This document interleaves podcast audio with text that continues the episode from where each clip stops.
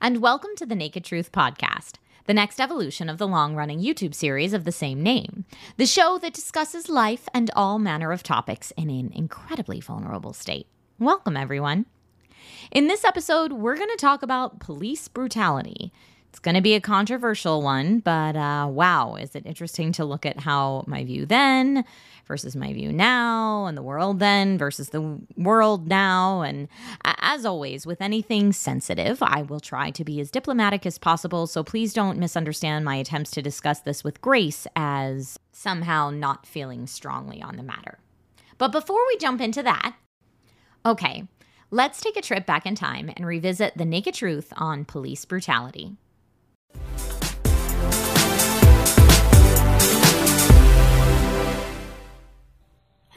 Everyone. Welcome to another Naked Truth, where I bear it all so that I can't hide anything and tell you my honest and naked truth about whatever the topic is this week. Thank you to everyone who sent in naked vlogs last week on fitness. That's Cameron, Pat, Patricia, Michael, Patrick, John, Grant, Zach, Romeo, Kenny, Steve, Nelson, Prescott, and Kristen. Kim, Richard, Liam, and Jacob. You guys all rock. Thank you so much for all of your tips. And thank you everyone in the comment section for uh, telling me what your favorite workout song is because I'm going to make the best workout mix ever now um, with all of your suggestions in one big MP3 CD. So thank you. And um, this week's Naked Truth topic was not inspired by a topic suggestion from you guys. This is inspired by some real life events going on and uh, and also my personal experiences that I really haven't had much of a chance to talk about publicly. So on both SourceFed and SourceFed Nerd, it has been said that Trisha hates cops. Now you already know how I feel about the word hate. I try not to use it, and I think that um, it's too severe. I so I definitely do not hate cops. Um, and you can guess that I'm choosing to talk about this because of the events going on in Ferguson right now the whole thing scares the crap out of me. And I don't hate cops, but I am distrustful of police officers and law enforcement because anyone in that much, uh, in that high of a position of authority, it frightens me to think that these people are above the law. And that applies to a lot of different professions. Um, the clergy, we hold up to such a high, a high standard, and obviously there's corruption there or in the banking industry or in politicians. Um, is it fair of us to look at these people as real life heroes and expect them to be that when, in all honesty, they're just human?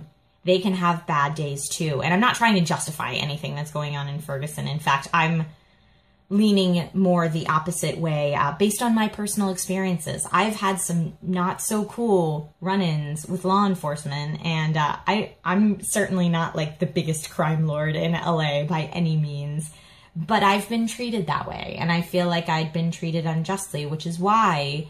If I do see a police officer in Los Angeles, I will go the other direction because I don't want to take my chances that I could be treated abominably and there would be nothing I can do about it. And people can say, you know, oh, just comply with the police officer and then sue them later if you were treated unjustly. And to that I say, who has the money to sue the law enforcement? And in reality, if in a case of court it comes down to your word versus the police officer's word and they lie, they're going to go with the police officer's word. I'm sorry. The judge doesn't know you, and this is someone that's dedicating their whole life to uphold the law, supposedly. And again, this applies in a lot of different careers that there can be corruption, whether it's clergy, politicians, etc., etc. And I think once you've been burned once, you don't want to try to trust again. But at the same time, we can't have zero law enforcement in this world. That's that would be ridiculous. So, what's the answer? And I'm genuinely asking you what the answer is because I'm just not sure. Um, I know that they're trying to push Mike Brown's law through Congress right now, which is a law saying that every police officer should wear a cam, uh, a camcorder, like a GoPro or something, um, filming their actions when they're on duty.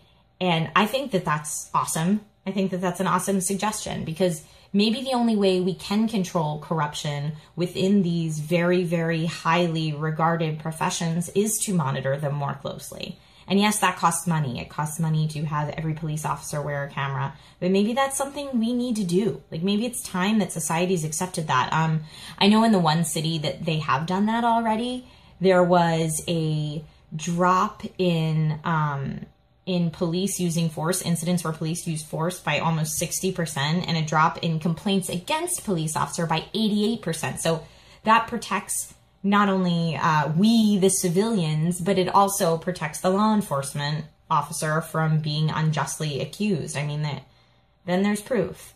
Um, and I know within the Catholic Church, for example, there's the Safeguard the Children um, monitoring program where there's all sorts of stuff to prevent any kind of child abuse in within the church. So again, more closely monitoring is the only answer that I can think of. But my question to you guys is, um, how do we stop heartbreaking incidents like this from happening? And uh, in your guesstimation, is it something like Mike's Mike Brown's law, or is it something else? Let me know your thoughts and your ideas in the comments below. As usual, when we do things that are a little bit more controversial, please be respectful of your fellow commenters in the comment section. Voice your opinion. If it's contrary, even better, because then we're getting people to think, but do it in a way that encourages open dialogue and discussion. So, um, thank you guys so much for watching this week's Naked Truth, and I will see you next week. Oh, and uh, if you are in favor of Mike Brown's Law and want to sign that petition, I'm going to link to it in the description below. And again, if you have any other ideas, I'd love to hear them. So, thank you so much, and I'll talk to you soon.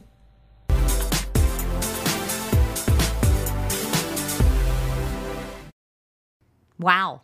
Okay, well, I still definitely stand by what I said as far as refusing to generalize and lump any group of people together. I think um, doing that, it, while it can be a normal human knee jerk reaction, doesn't really show that you're looking at the full picture um, because people don't operate generally as a herd mentality and uh, people do have differing opinions and actions within a large group of people. So, with that being said, um, my vlog years ago was right after the fatal shooting of Michael Brown in Ferguson. And today, fast forward to where we are now, there's even more unrest as communities revolt over tragedy after tragedy. I do still very firmly believe that exactly what I said before that no one should be above the law, whether it's within law enforcement, within the clergy, um, I, I love the idea of having oversight committees outside of any organization to uh, judge when there are issues that do come up like this and to judge fairly. Um, I know that a lot of people are advocates, uh, myself included, of body cams. However, we've seen since the events of Ferguson and since the introduction of body cams that they can certainly be tampered with or just forgotten to be turned on, or at least that's what's released to the public.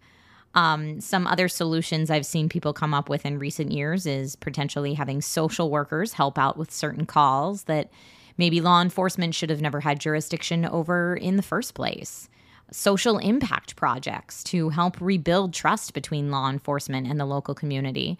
Now, I understand that there are some communities that probably already have that kind of trust with their local law enforcement and um, think that others calling for reform are probably way out of line based on your own personal experience or their own personal experiences. But um, I just always challenge myself, and I would challenge everyone else to realize that the situation that you're in is not the situation everywhere and like I said, looking at myself here in Los Angeles too, and there there needs to be some type of progress and compromise, uh, you know, that that works for everyone to ever get any kind of reform, and that's you know for any issues that are out there. So, trying to step outside your own viewpoint to see what other people might be experiencing, I hope, will help us be able to come together in a way that we could make meaningful change. Um, I've heard from a neighbor of mine who has multiple sons who are police officers suggest maybe ride alongs in especially hard hit neighborhoods, that maybe that's a way to build that or rebuild that community trust.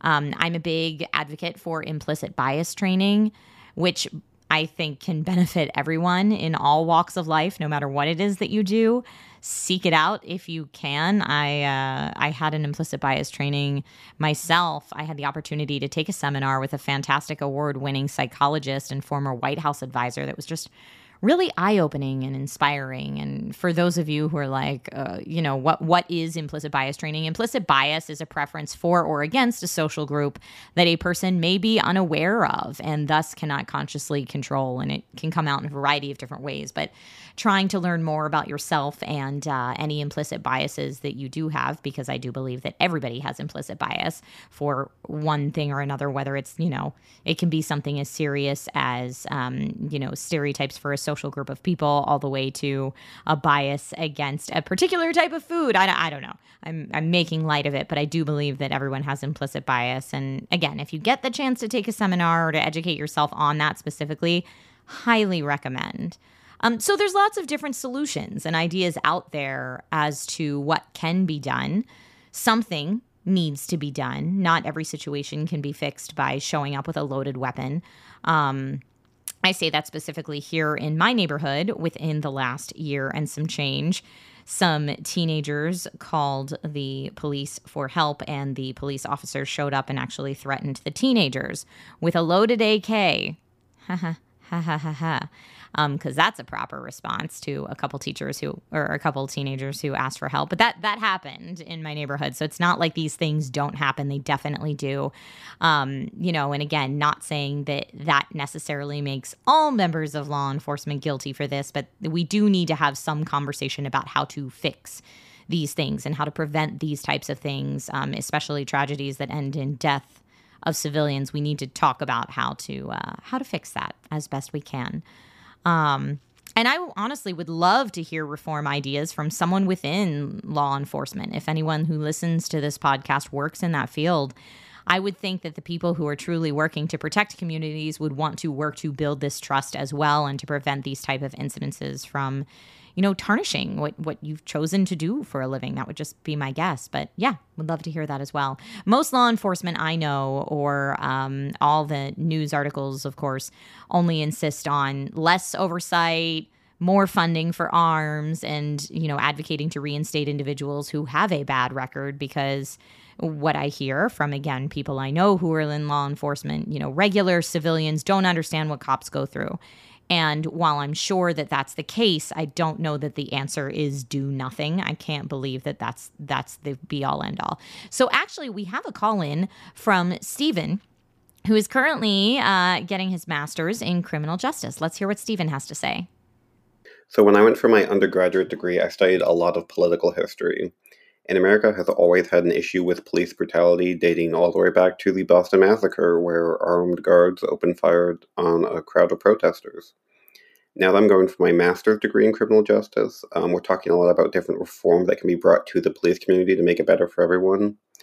So that seems like community policing, um, getting rid of like the whole cops as a warrior mentality, um, civilians uh, creating a, like a civilian review board to study whenever officer gets accused of excessive force.